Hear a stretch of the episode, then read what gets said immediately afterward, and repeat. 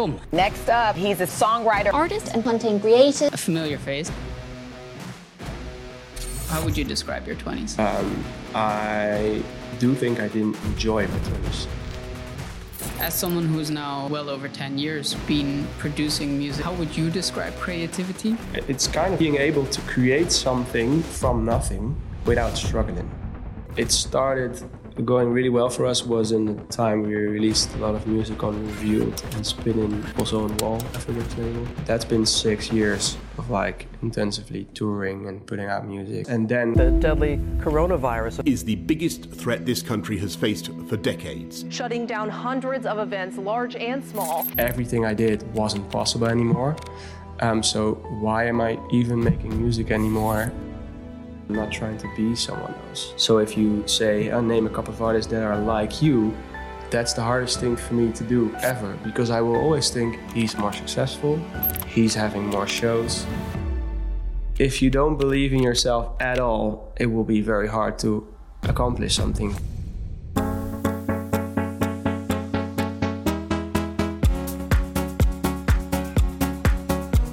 Tom, Yes. a familiar face. Yes, sure.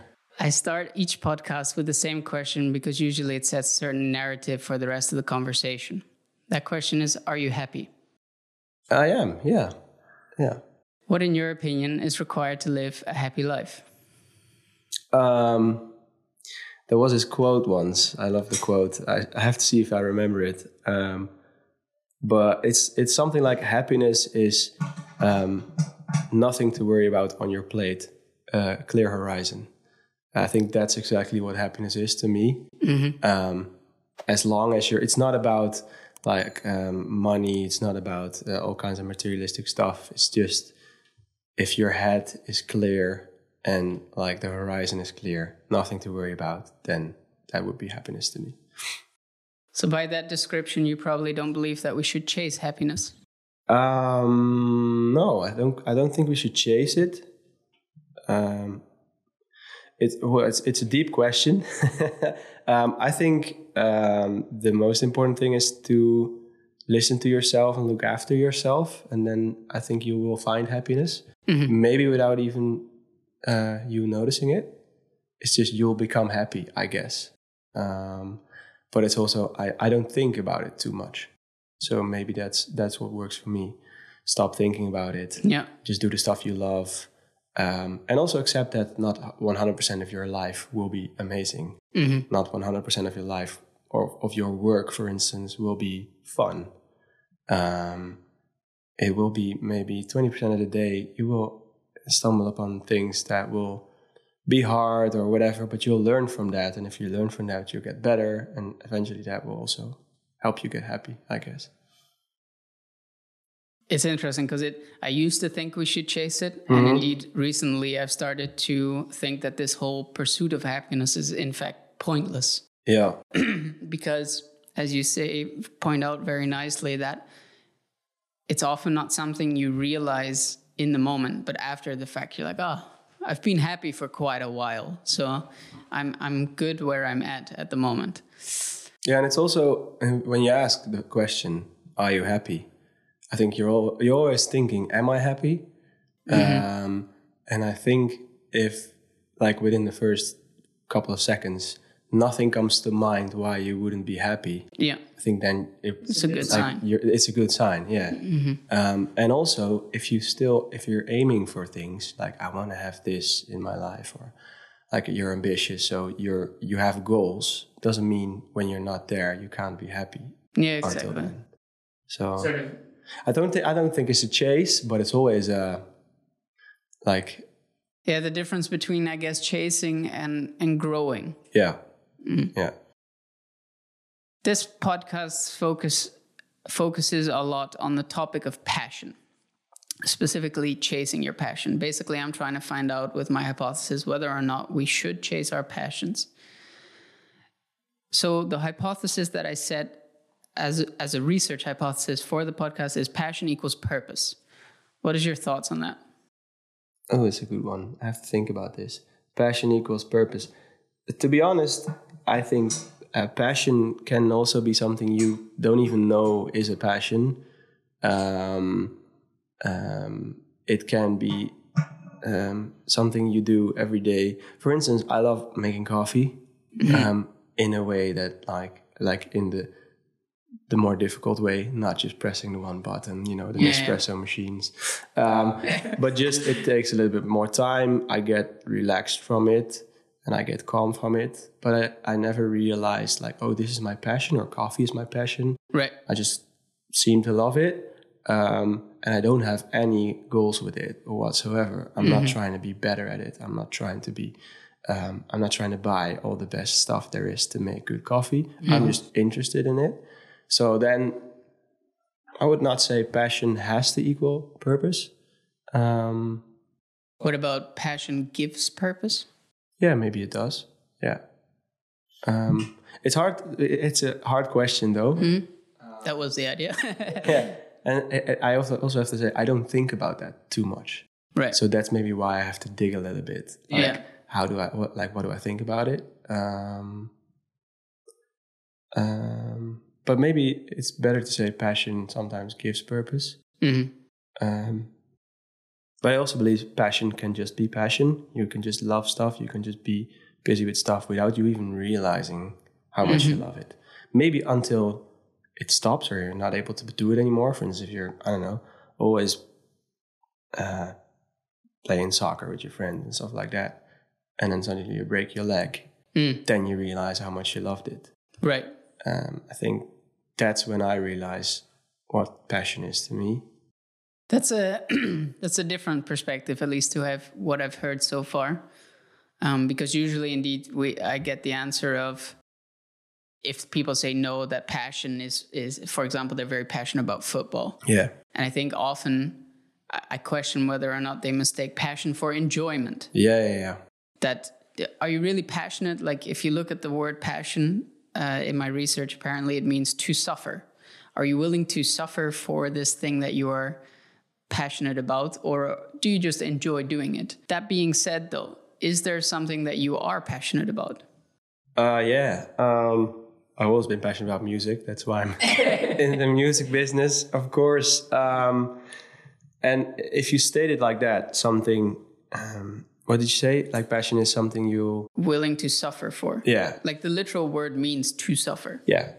And that's exactly. I would I would have never never stated it like that, but I can I can imagine. And then if I look at that, I, I'm like, oh yeah, that then my music really is my passion because I'm willing to like almost work myself into like stress levels mm-hmm. just because I want to achieve some some goals in my musical career. Yeah. Um, so that's something I'm definitely passionate about. And then, for instance, if you compare it to my coffee making, I'm not that passionate about it because I'm not going to like um, delete all my social life just to be able to make better coffee. But there's some people who do. Um, I'd have to say I'm, I'm definitely passionate about um, uh, music. Before we dive then a bit more into your sort of musical career, I'm curious what your 20s were like, because obviously that's the main target group of this podcast. Yeah. Well, how would you describe your 20s? Um, very good, very nice. um, and uh, just to um, elaborate on that first part, my 20s were also um, a passionate period with my music. Um, so my 20s were really nice. Like I, I studied, I had a great time here in Amsterdam with my friends and whatever. Um, so I look good at a, a good couple of years. Um, but on the other hand, if I look back at it and I look at the time now, also with COVID happening and stuff, um, I do think I didn't enjoy my 20s. Um, like a lot. I, I, I did enjoy stuff, of course, but looking back, I was like, oh, I would have also done this if I could have done it.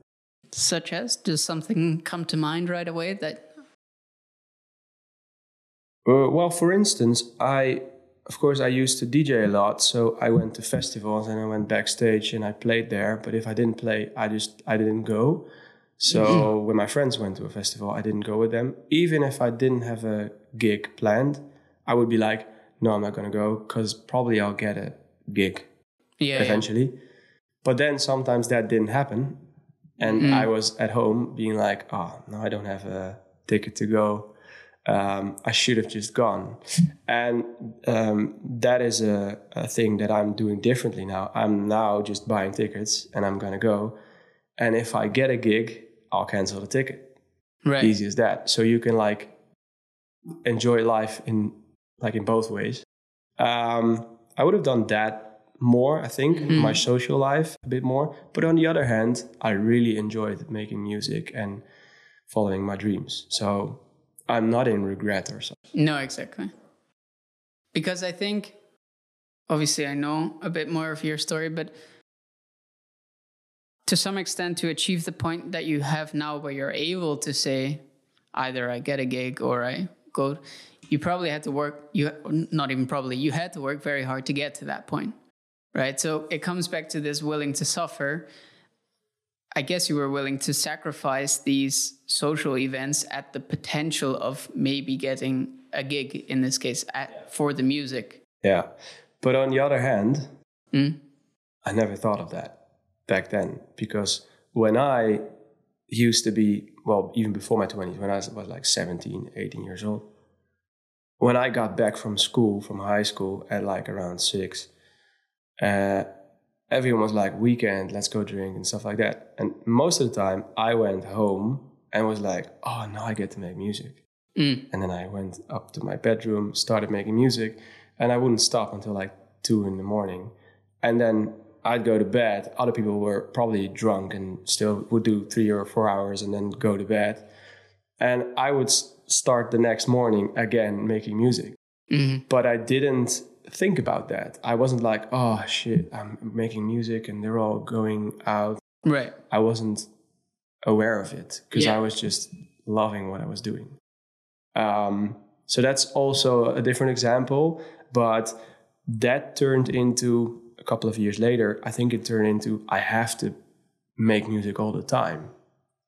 And if I look back at that now, like at the at those twenties, sometimes I could have also just said, "All right, I'm not in the best um, creative mood right now, so let's just stop doing the music and go out for for once." I think that's um, how I look back at the twenties. Because I think that's that's a nice segue to something I'm also currently struggling with the concept of creativity, right? And whether that's in music, content creation, or running a business, it demands a certain level of creativity. Yeah, As someone who's now for well over 10 years been producing music consistently, first of all, what is your, how would you describe creativity? And how do you go about dealing with, for example, creative burnout or just where does creativity come from? How do you ensure that you can continue being creative? Um, it's a really good question. I'm I'm thinking how I'm like to me. Um, I'll get back on what creativity is, but to, to me, to be creative, I have to um, find a certain chill mode. Um, so, for instance, after like a couple of years of touring and making music, it somehow from a hobby it starts turning into job as well because they're like you're used to I have to go into the studio now. Like like everybody else who's working on a Monday, I go in the studio. So it, it it's not always fun. It's not always oh my god, I get to be in the studio. Um, um, but to be creative, I have to get like into a headspace where I'm not thinking about, oh, I have to make a song right now today. I have to do this, I have to do that. It can really help to just go to the studio, see the PlayStation, start playing FIFA. Or we have dartboards, we have uh, football. Just first have some fun, have a coffee, have a talk, we're in a studio complex with five other artists. So sometimes we're also, I get to the studio at nine and then at 12, we end our coffee meeting. Yeah. just because we find a nice topic to talk about and we just go into that, like also passionately talking Yeah. for three hours. And then we're like, oh, nice talk, man. Um, I'm going to go into the studio now. Um, and I think that's really important um, to like, not to find the creativity, but to like get it Um, that's one thing. Be in a chill mode. If I'm not in a chill mode, if I'm stressed or whatever, I know nothing's going to happen. Right. So I'd rather say today I'm going to go to the beach or today I'm going to go to a museum, whatever. Um, and then what is creativity to me? But it, it it's kind of being able to create something from nothing without struggling. I think that's my way of saying you're creative. So anyone can be creative, like you can be 10% creative, 100% creative, and anything in between. Because I hear some people say, like, oh, I'm, I'm not creative at all, so I'll leave it to you. But then again, if you ask them, okay, but come up with a concept for this, just think about it. And they'll write something down. Maybe it's not the best storyline ever, but it's something they created. And then to me, you're creative. So I think anyone can be creative, but you just have to, um, if you think you're not, I think you just have to find a way of getting it out. Um, and I think that's the second part of your question was like, how do you do that? And that's like, can be anything to me. Um, like I said, I can go to the beach and just clear my head.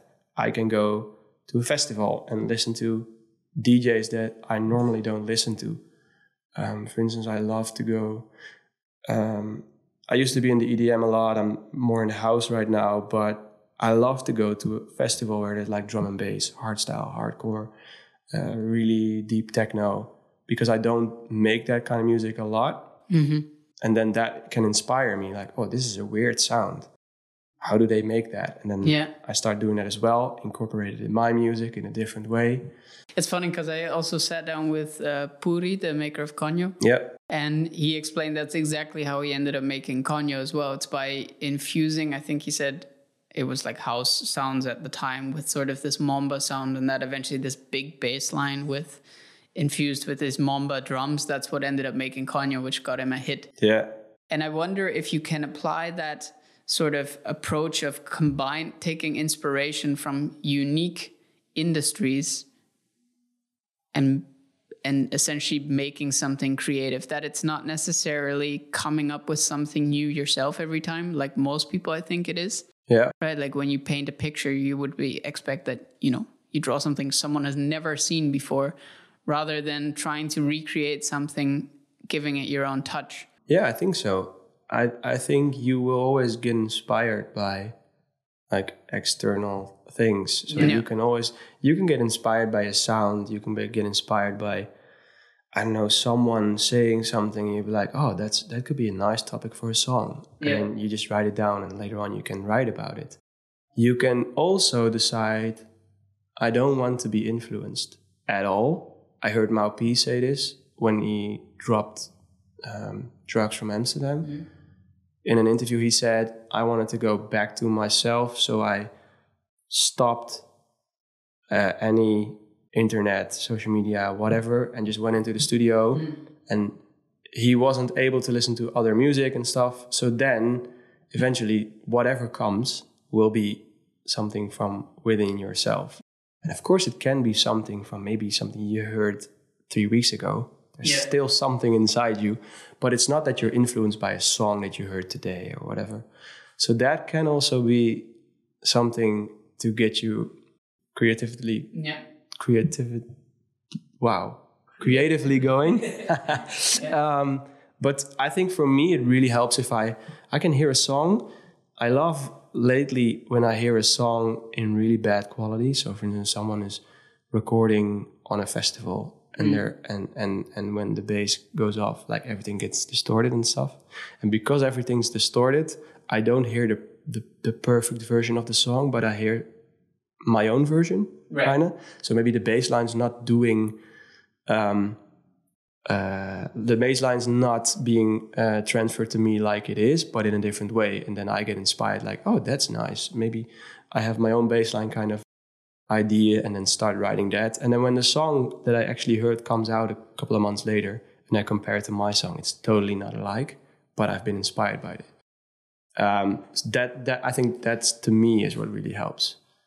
Um, interesting so you could say copying, or you you had this phrase. I don't know who said it, but it was like, um, "Good artists copy, great artists steal." right yeah Um, and that's uh, I think that's that's quite. Um, I- I think that's exactly what happened because um, I think you will never be able to do everything from your own ideas because you are always influenced by stuff.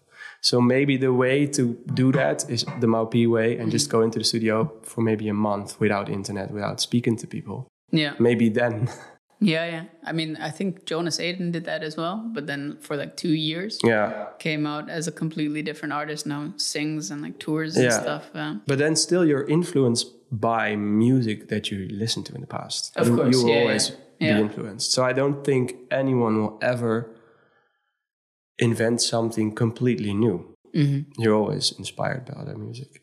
As you mentioned, you then, when you then have a situation in which you're forced to make music, it often doesn't work.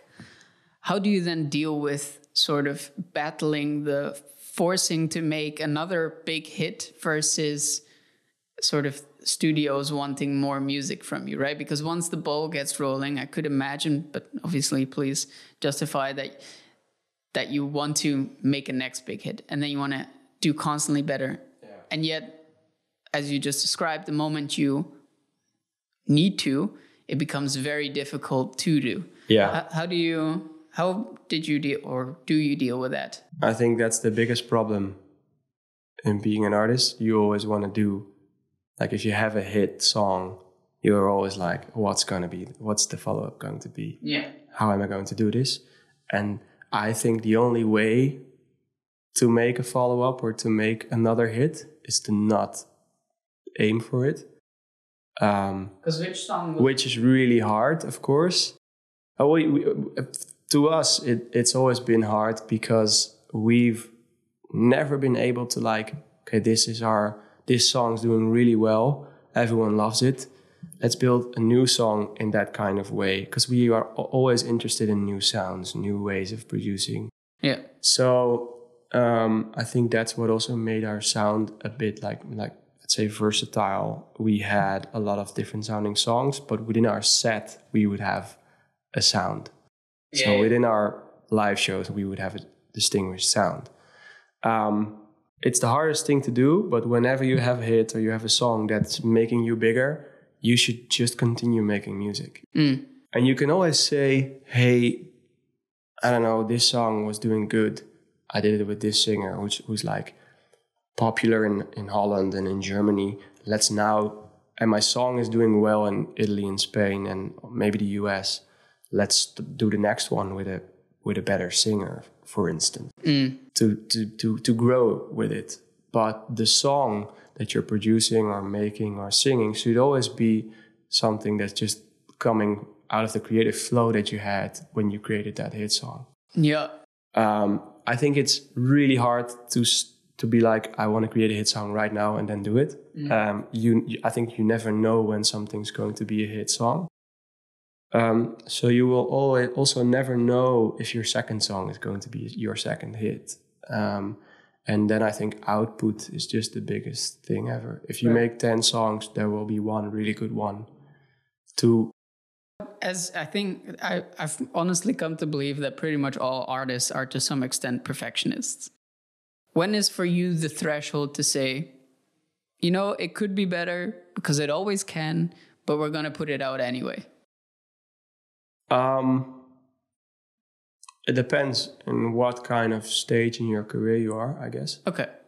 Right now, for instance, I'm at a stage where I, um, where I've been like transforming sound for the last year, and I want to show that to people.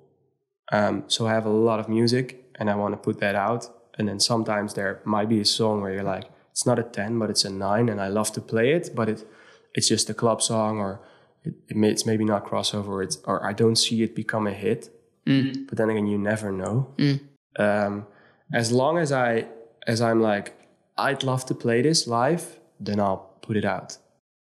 Um, but if you're in a stage in your career where you're like really, uh, let's say you have that hit or you have a song that's doing really well, and you have ten more songs, then you could decide, okay, but my song's doing really well, like millions of streams. Um, it's not just the four weeks after the release that it does well, but after that it even goes bigger and better. Then I would give that song a little bit of time to to go bigger and better. Um, and then you might decide, okay, I had ten songs in the schedule. Let's take five of the the, the let's say the worst ones out and and release a little bit less. So that might be an option as well. Um, but my my main thing is always if I'd like to play it live, if I want to do this at my sets, if I believe in the song, then it, I put it out and I release it. Because what was sort of the first breakthrough song for you guys? And for those that don't know, maybe also good to have a little introduction into who you guys actually are. kind of important. Well, I think um, when it started going really well for us was in the time we released a lot of music on Revealed and Spinning and uh, also on Wall, Afrojack's label. And I think one of the first ones for us was Clap with Dannic. was a collab that got like hugely supported. Um, Hardwell used it for an entire summer as his intro for his sets. oh, yeah. Um, so that was a big one. And after that, uh, we had um, songs like Buddha that did really well and Rise, like A Thousand Suns. Um, those songs really, like, you had gigs already, but the, when, when those songs got released, your gigs just tripled Right. immediately. Anyone, uh, anyone who heard it was like, okay, I want to book those guys and see what they do. Um, so yeah, um, that was our first um, couple of years, like in the EDM scene. We started touring a lot in Asia, in Europe, um, and that's been six years of like intensively touring and putting out music. And a little bit before Corona, like COVID already, um, we had um, at least yeah we had an uh, I, I think we were, we were not like edm was in a period where everyone was like searching for new stuff um, and we were also searching for new stuff we thought but it was just we were just searching for what we still love to do we were really making music for like our fan base like what do the fans love and what do they want to hear and that stopped our creativity so during covid uh, there was a time where we were also thinking, okay, m- maybe we're not even going to perform anymore. We don't know how long this will take. Um, Yeah. We don't know what's going to happen after. So let's just start making music that we love. And then our style shifted to what we're doing right now more house kind of stuff, tech house. Because you are indeed one of a two uh, duo who Tom and James. Yeah. Uh, obviously, from my first interview with you, I recall you saying that one of the few things that most people don't know about you is that you and James aren't necessarily best friends in the sense that you hang out all the time, as most people would think. So, how did Tom and James then occur if you weren't necessarily best friends as when it started? Yeah, before like we're good, we're really good friends Yeah. now. Not not to say we're not bad. No, we're we we're definitely best friends because we see each other every day and we we know everything about each other. But we weren't friends before we started making music. We didn't know each other. So when people ask me that, it's it's literally we know each other from like a music forum yeah. Where you would just share your music and then someone would feedback you. And then he feedbacked me a lot. I feedback him a lot. We were just active on the forum. And then as musicians do, you're just like, hey, wanna do a song together once? And then you just travel to their studio, make a song. And it's like, oh, nice. That's what happens a lot. Um, um, so that's what we did. And then I, back then, I used to play some gigs already. He didn't um, we loved making music together so we started doing more songs and then he i was like hey come play with me this friday or saturday at this gig because then we can test our songs and from that moment on um, we just never stopped um, Because it's kind of like he's your your co-founder to some extent, right? Like Yeah, you would yeah. have in business. Is there any like secrets there to making to to sort of what is the secret to having a long-term co-founder? I can I can never say this is a secret, but if I look at our um, uh, situation, I do think it's really good that we weren't friends before. Okay. because like because of that he has his own friend groups i have my own friend groups and we see each other. Well, definitely. Uh, because we, we work a lot in studio, we don't always work on our own songs, but we also work on other people's songs we write a lot for them we co-produce a lot we ghost produce a lot. So we're always in the studio during the week um, and when you're traveling together you're always together. So i see him like uh, that's why i always say it's a relationship. It's just like having a girlfriend. Mm. i see him every time like all the time. And whenever we are not working together he chills with his friends i chill with my friends. And if you would have been friends also with the same friend group, then you would see each other even more, maybe all the time. And for instance, if we have a discussion, I don't know, on a Thursday afternoon, and I, I kind of get annoyed by something he says or whatever, always happens. Yeah. Uh, you will then just go home, chill with your friends, and the next day you forgot about it. Yeah. But if you go, you just had a tough conversation or, or discussion, and then you go home and you chill together with friends, You don't get away from it. that can be a little bit of a hassle, I think. So I, I definitely think that helps. Yeah. Um, we're never in fights. Yeah. We're always in discussions, but never in fights. And I think that really helps us to not be in fights. Has it's always hypothetical, of course, but how important has it been to you to have that sparring partner? It's important. Um, but on the other hand, it's also important because we grew into it. Um, we can complement each other. But I, I would also say if Jame would have been a solo artist or I would have been a solo artist, we could also have made it ourselves. Right. Okay. Yeah. Um, because we're both creative, we're both good in doing business, we're both good at networking. It's not that one of us is good in music, the other one's really social Yeah. Yeah. and then we combine that. We're both good at all of it, but we have our own. Like he's a little bit better in, for instance, mixing a song and mastering a song. I can also do it really well, but he's if it has to be done perfectly, he does it. So obviously, this podcast is called the Quarter Life Crisis Podcast.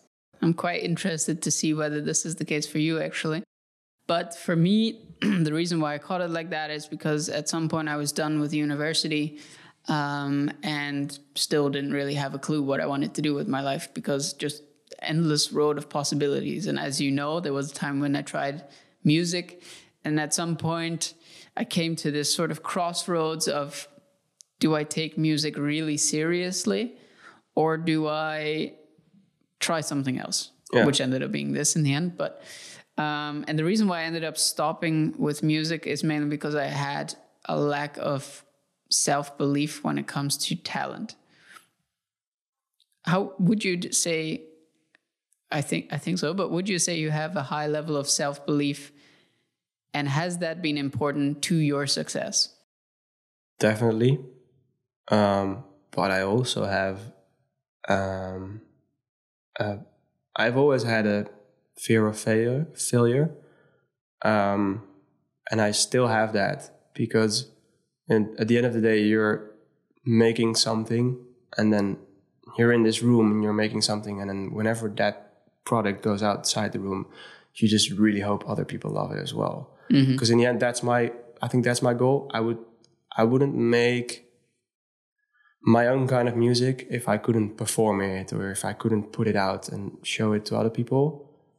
Um, I would always make music, I think, uh, so that other people can hear it. And it's really nice if, if just some people will love it. Not everyone has to love it, but if some people love it, that's always really good. Um, But I'm guessing that when you started, that fear of failure wasn't that high yet, right? Or was it right away? I've always had it also in school Okay. like doing Yeah. tests and stuff. So Yeah. I'd always be like insecure about my abilities. I'd always think I always thought I was I wasn't as smart as my friends were in school, and I was, um, but I always thought I wasn't. Right. And I still had that also with music production, also with being a DJ. Always had that.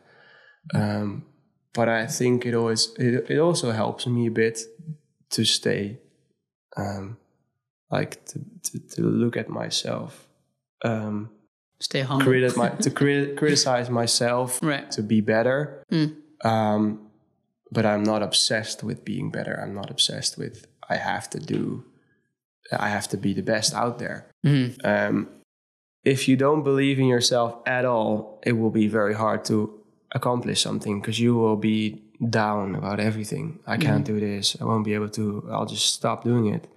I think in the end you will have to be excited about your product and excited about what you're doing. And when you're excited about it it, it helps you believe in yourself mm. eventually. Have you then found any way to increase your level of self belief? Um Is it result driven or? it's funny. I think it's result driven a little bit but re- like the result can be different every time. You could look at all kinds of stuff. I talked to a, a friend like an artist friend who released an album like i think two months ago. I talked to him one month ago oh, no no a few weeks ago two weeks ago i said your album's doing great isn't it and he was like what's great and i was like well for me, seeing it from the outside, seeing your album, seeing the streams, but also seeing some of the artists that support it, seeing how people respond to you on your social media, all kinds of different stuff. And then to me, it seems like it's everyone's excited about it. Um, then you will see. I think the album's doing great for Yeah. me. Maybe you're getting a bit more gigs. Maybe some some people talk about you a bit more. And as soon as you notice that, then the album's doing great, I Yeah. think. But you could also look into like streaming wise, ah, it's doing okay, but I, I, I was hoping for more. But then again, is streaming really successful, a successful career? If you're aiming for a streaming career, then yes. But if you're aiming for pleasing fans or like having a fan base, seeing uh, the world by traveling for gigs, um, then the streaming isn't the only thing that's important. Um, the more interesting question then that I'm intrigued is would you say you had a quarter life crisis? I'm not. Sh- I, I, probably yes. I think I think everyone has, and maybe someone has it for just about a month and then knows what to do and just goes on. And some people have it for years without even noticing. Um, Because what what comes to mind first? Clearly, you're thinking of some situation. With, Oh yeah, multiple situations because there have been situations in my career where everything started growing and then the growth stops and just goes a little bit like stagnates. Yeah. yeah, Yeah. and then that's a moment where you're like, okay, what's next? And I think the what's next question is could be something that's just lasting for a week or a month, but if it's lasting for um, multiple months or maybe even two or three years, and anything you try to do to get out of that situ- situation doesn't really help you, that could be like a, like a crisis. Yeah. Personally, Yeah. um, and it could have something to do with work, but also with personal life, whatever. But I think to me, just COVID was a, a hard period, but also a little bit before that, because actually I now realize that creativity, create, creatively, creatively, I wasn't in the best place before COVID. Maybe the year or year and a half before COVID. I was just doing the stuff that I thought I had to do. Mm-hmm. And when I thought of, if you would have asked me then, are you happy? I would have said yes, but maybe I would have been happy because I wasn't in like the right headspace. I didn't really know what to do, so I just did. Yeah. Yeah. Um, and then COVID came, made it even harder. But because of COVID, you just had to like, okay, I have to switch.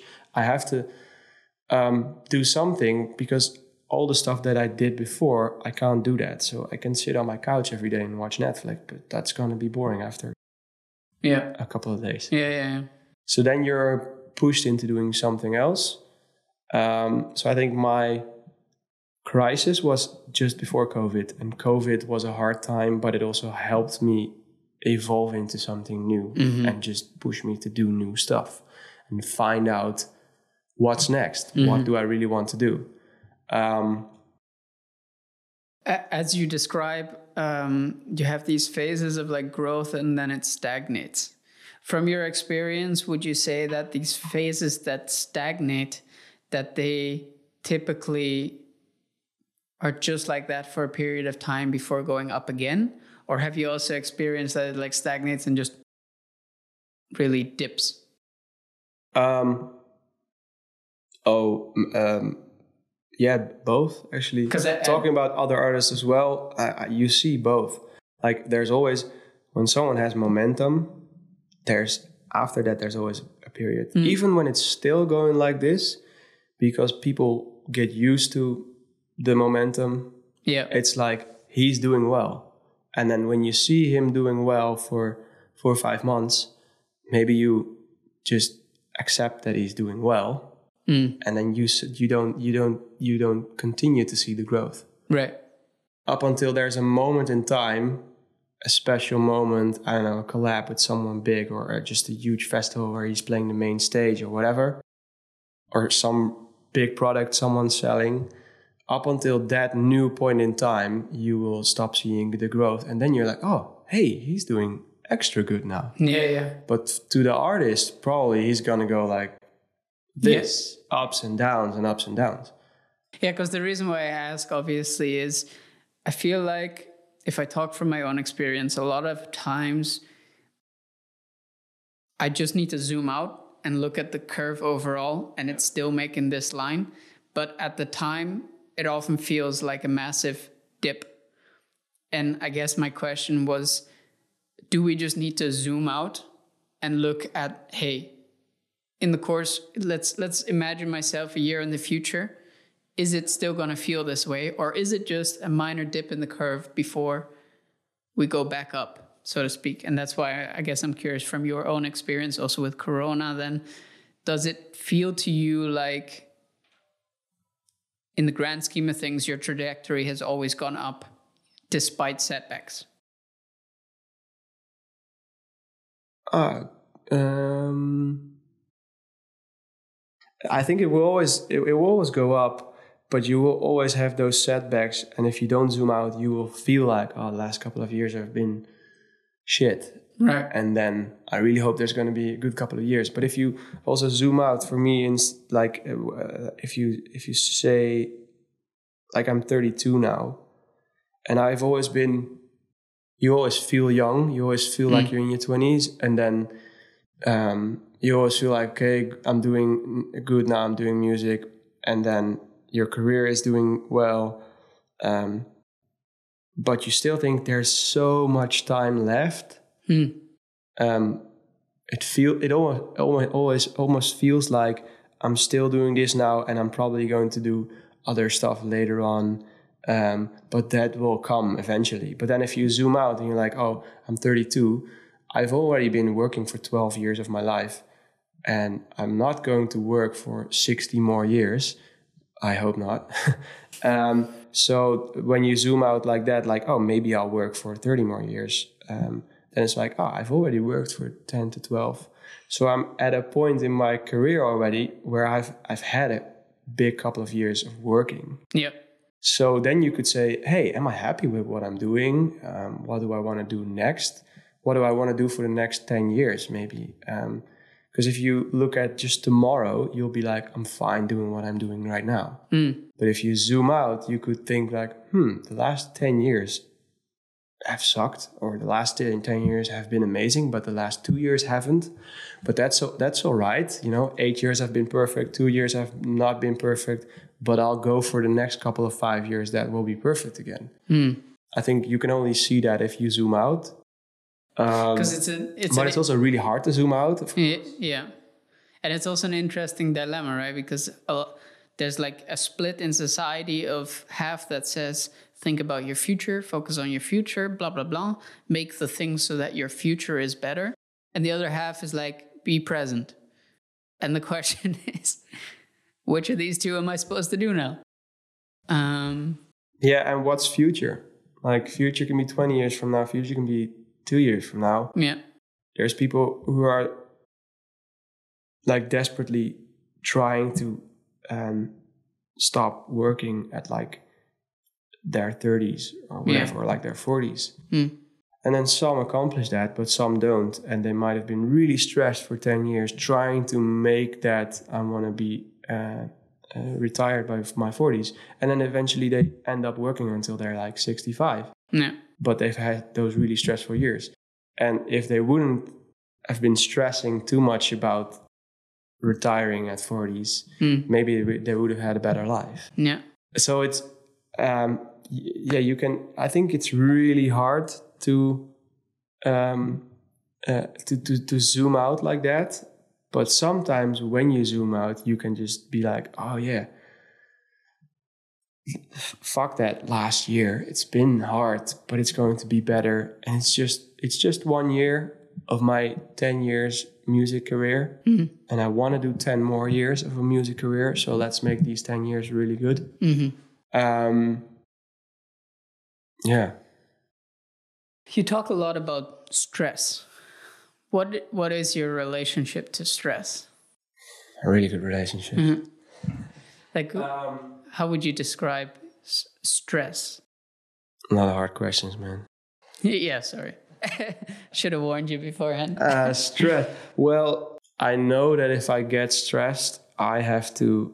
It's the same with with being being angry for something.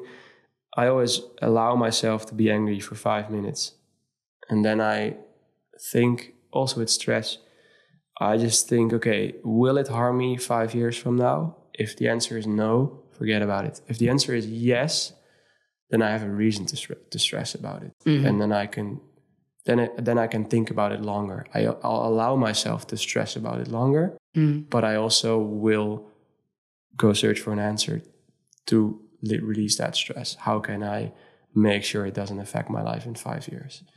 Um, but it's really easy. If you, you can you can you can stress about stuff that is happening right now, and you could be angry about it.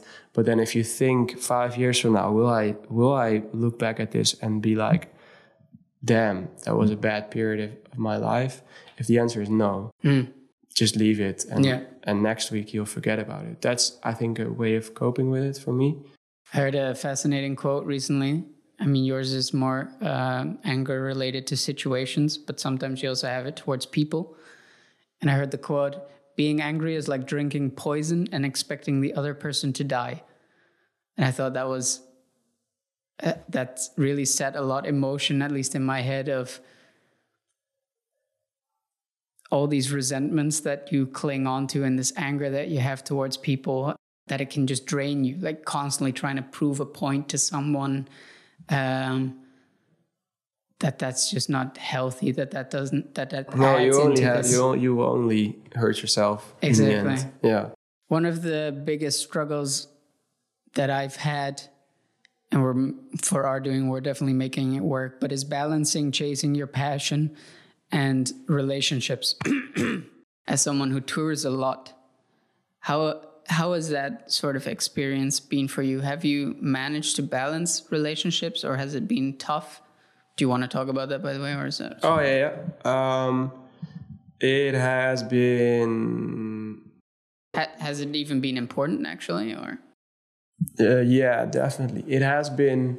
Um, it's always yeah. It, it has been an important thing uh, in my life, I, I, and it's mostly by looking back at the last ten years. I see how that went. For instance, I the first couple of years of touring, we would just go the two of us, Jame and I. We would just go touring, and then um, back then, my girlfriend at the time, she would never come with us and it, it wasn't really like sh- uh, that was a problem.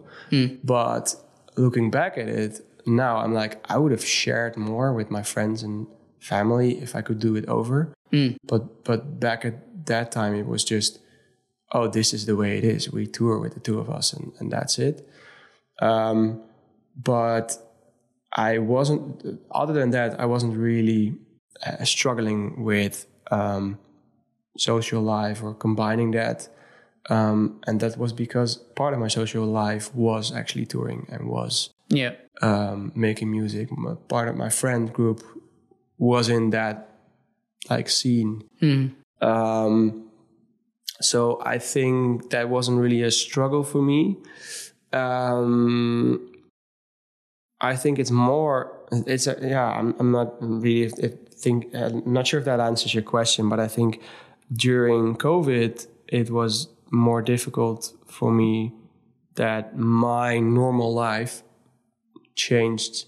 Like other people had, um, like they, the the thing they had was maybe uh, they're not working in their offices anymore, but they're working from home, and that brings some struggles Yeah. and then we, they were complaining about it. But us artists, we were then like, I was always the quiet one in the room because I was always like, you don't even know what it's like for me because my whole life just got turned upside down Yeah, because yeah.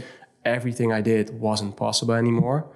Um, so why am I even making music anymore? Um, uh, you know, that's that was the whole thing.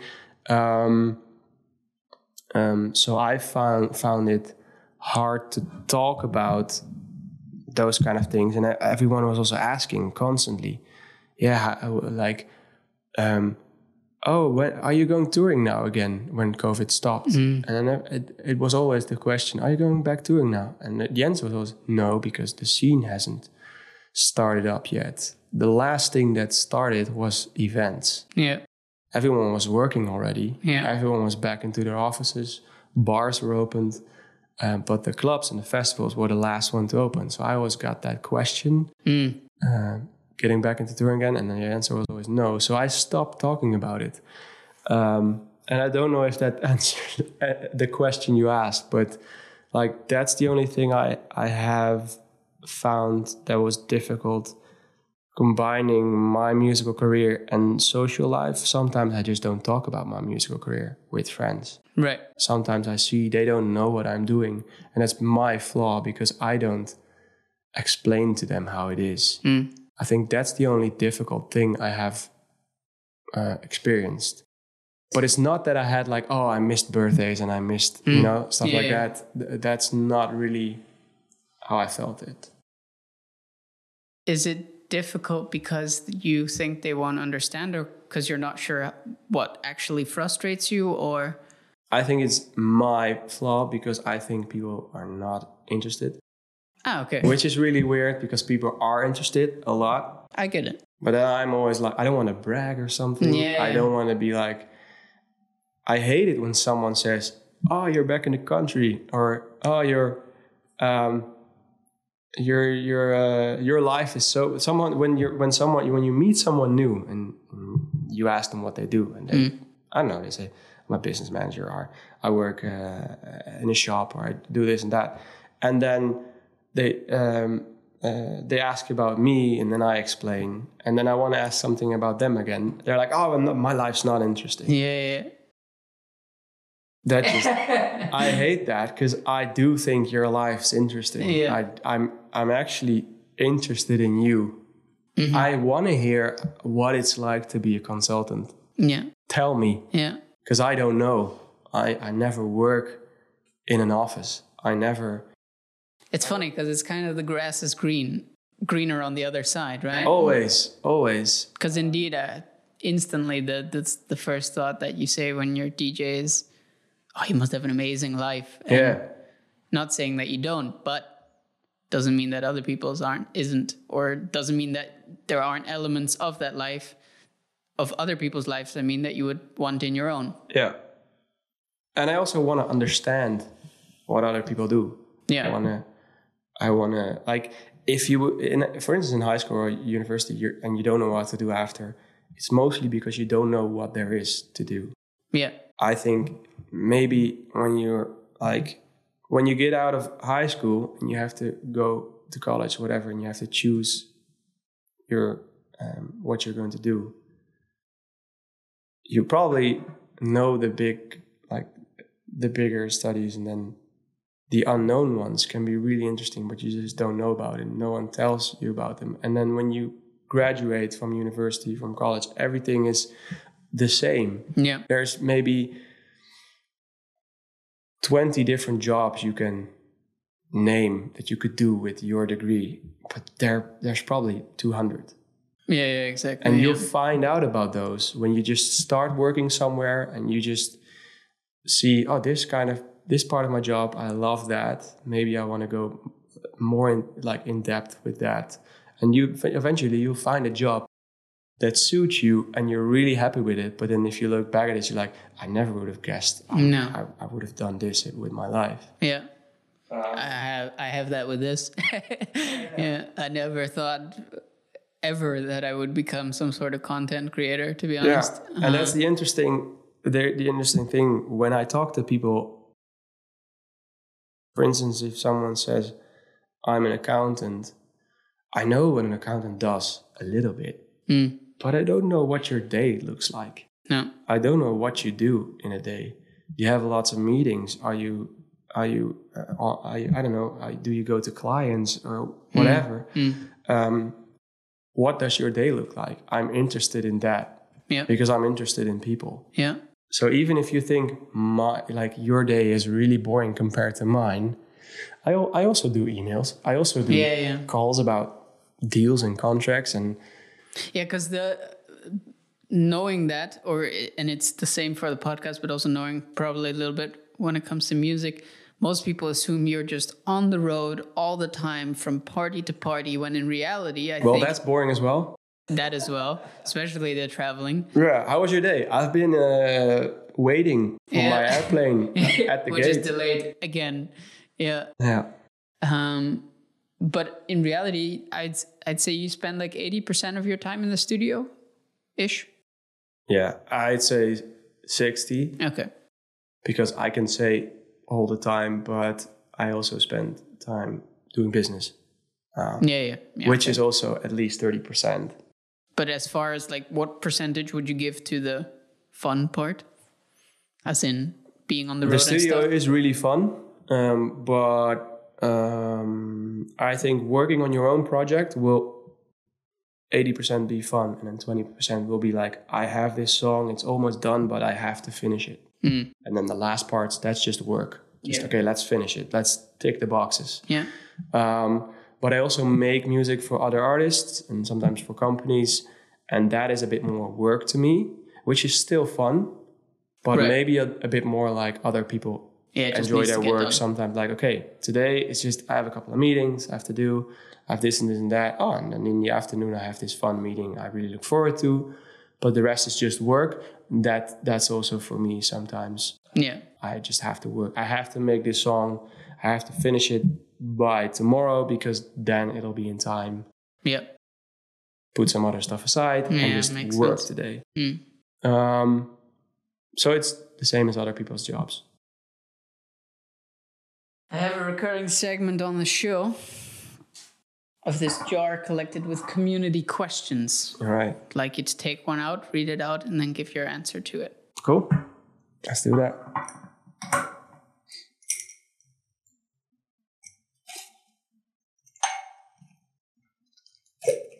All right.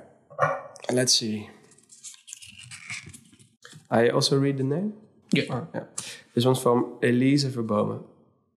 What is your way of reassuring yourself that you can thrive just as much as your competitors? Another hard question. What a people are good. People are good with the questions. What is your way of reassuring yourself that you can thrive just as much as your competitors? Um, like it's a it's a balance. I try. You always look at your competitors, but I try not to do that too much because I don't want to be them. Um, I maybe want what they are having, but I don't want to be them.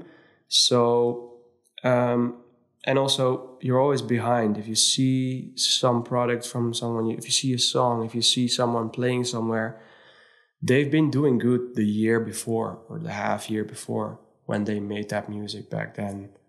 Um, or they were working towards that moment that you see. So you're always late if you're looking at your competitors. I'm only trying to get inspired, I think, by them. Uh, if I really like what someone's doing, I try to see, okay, but what do I like about them? Yeah.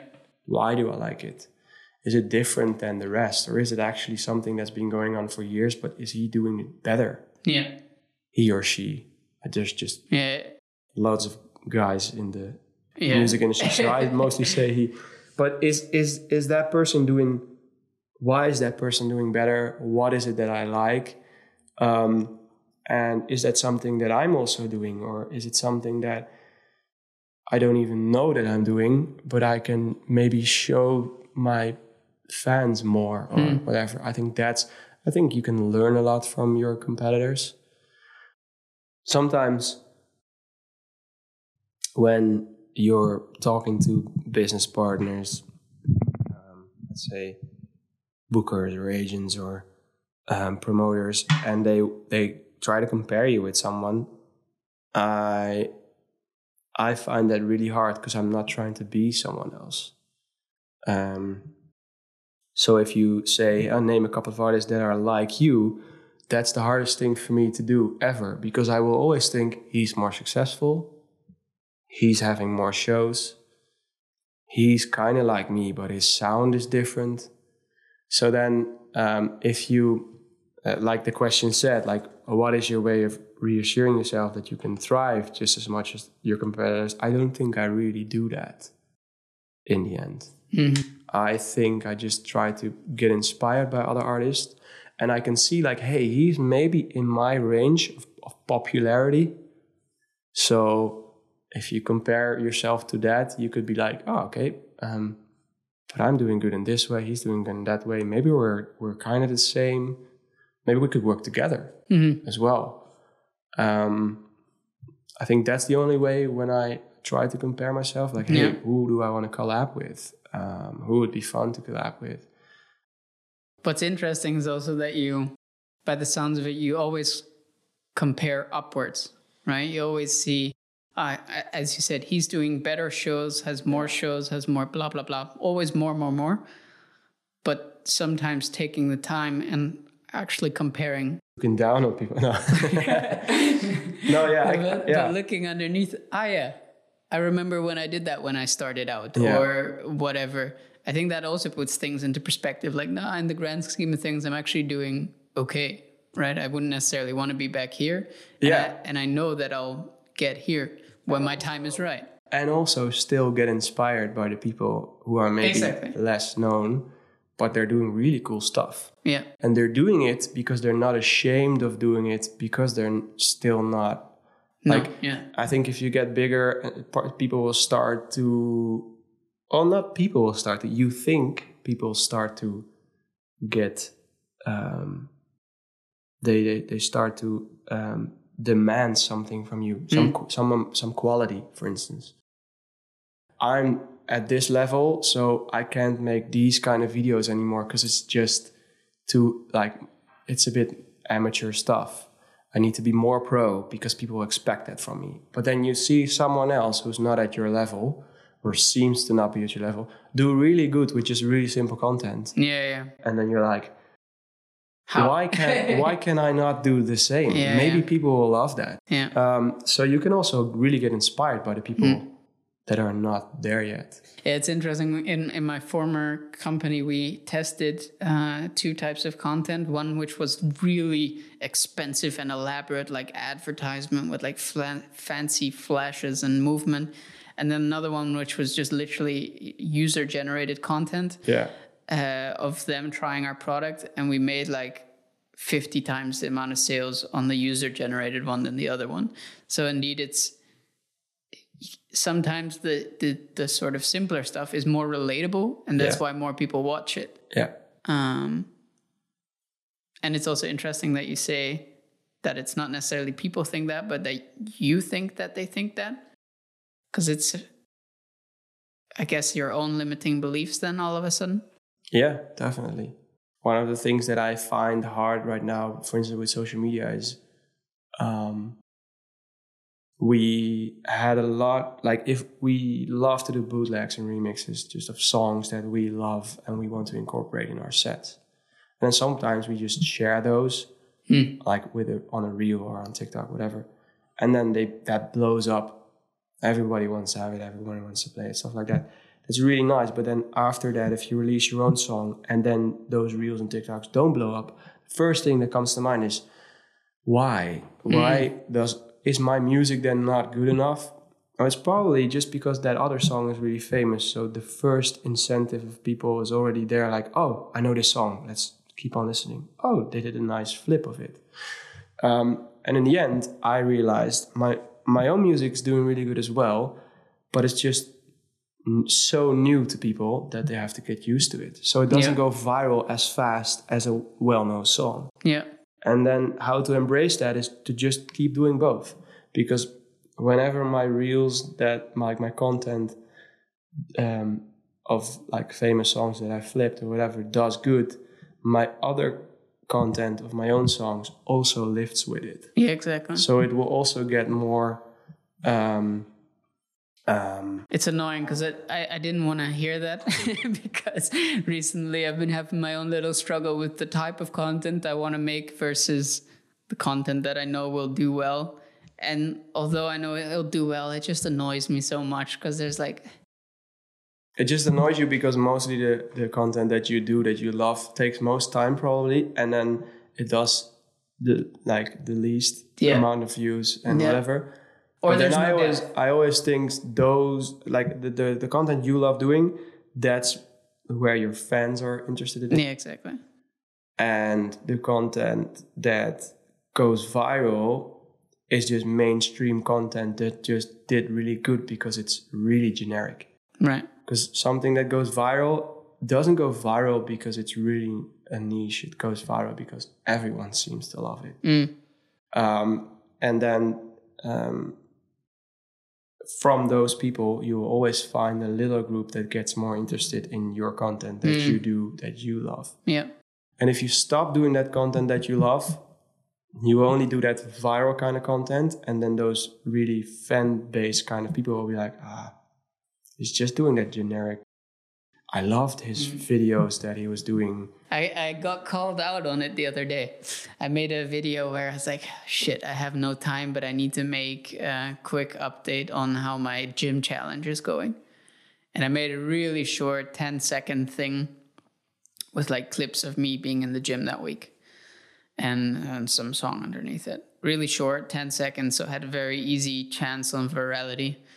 and some dude put underneath it that he was like, this is a super shallow post. Like I started following you because I uh, appreciated the effort and I and I like when people have goals, but this seems like an empty post.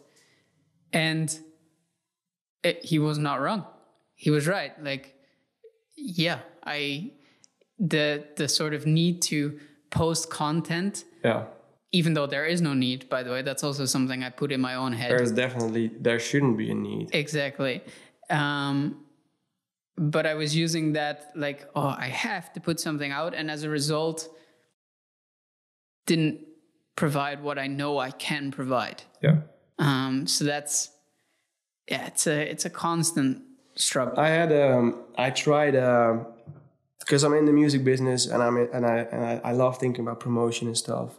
I and I loved I love social media. I think well, I love it and I hate it. Same, But I I love what you can do with social media, the opportunities. And I started during COVID I started this this channel. It was like I just wanted to share nice videos, mostly music stuff, festival stuff, whatever. And then I had an idea of what I wanted to do, and then I started posting. And then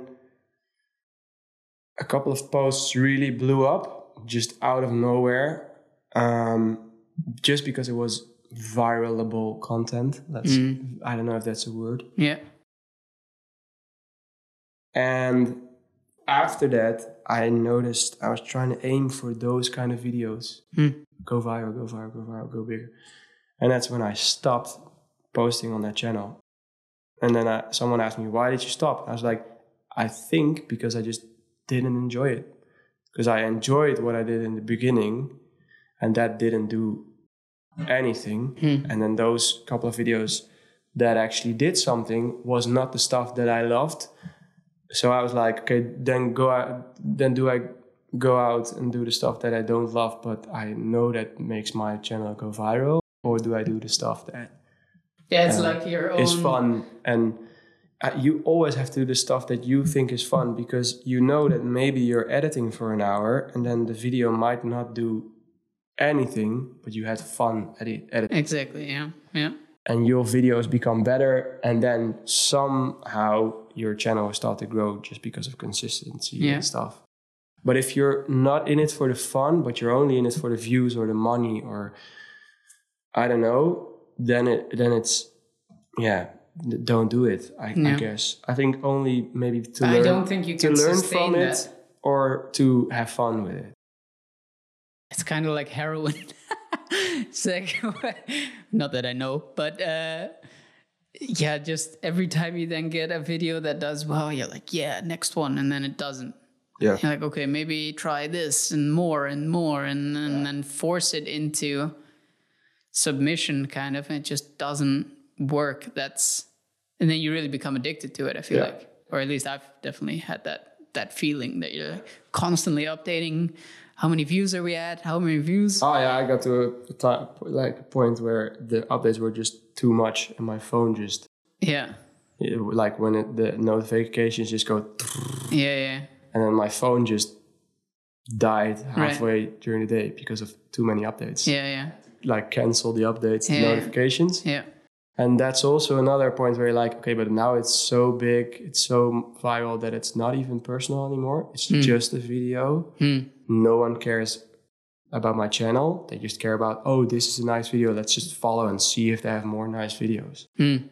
And then I really thought of like, okay, then I have to post nice videos. No, I want to post what I want to post about. yeah. Um, Difficult. yeah. so I, I, I always say do whatever you love doing, and I have the same with with our uh, artist accounts. We have things that blow up. We have things that don't blow up, and I, I still love posting those videos and those photos. Yeah, Um, and you see that your most um, your um, your most dedicated fans always respond to those posts. yeah. They love to see them. Last question: What does the future hold for Tom? Um, it's a, I, I, I don't know. Uh, I'm at this point. I don't. I wouldn't call it a crisis, but at the point where you don't know, but you accept it. Right. So, like a lot of my friends are um, having children, getting married, stuff like that, and I'm not. I'm thinking about that. I'm thinking about the possibilities, but I'm not um, Making that I'm not. I'm not thinking about it too much. Hmm. Seeing the ideas, what's there. Do I want to have children? Do I want to tour? Do I want to make music for other people? There's loads of questions, and I just go with the flow, I guess. So um, that's why I don't know what the next 10 years will be for me. Uh, but I'm sure um, I'll make it work because I'm definitely person. If tomorrow all my fun in ma- making music stops, I'll do something else. Yeah. If tomorrow no one wants to book me anymore, I'll find another way to have fun and make a living out of it. You know, I'll make it work. Either way, I look forward to watching the progression. Thank you so much for your time. It was an awesome conversation. Thanks for having me.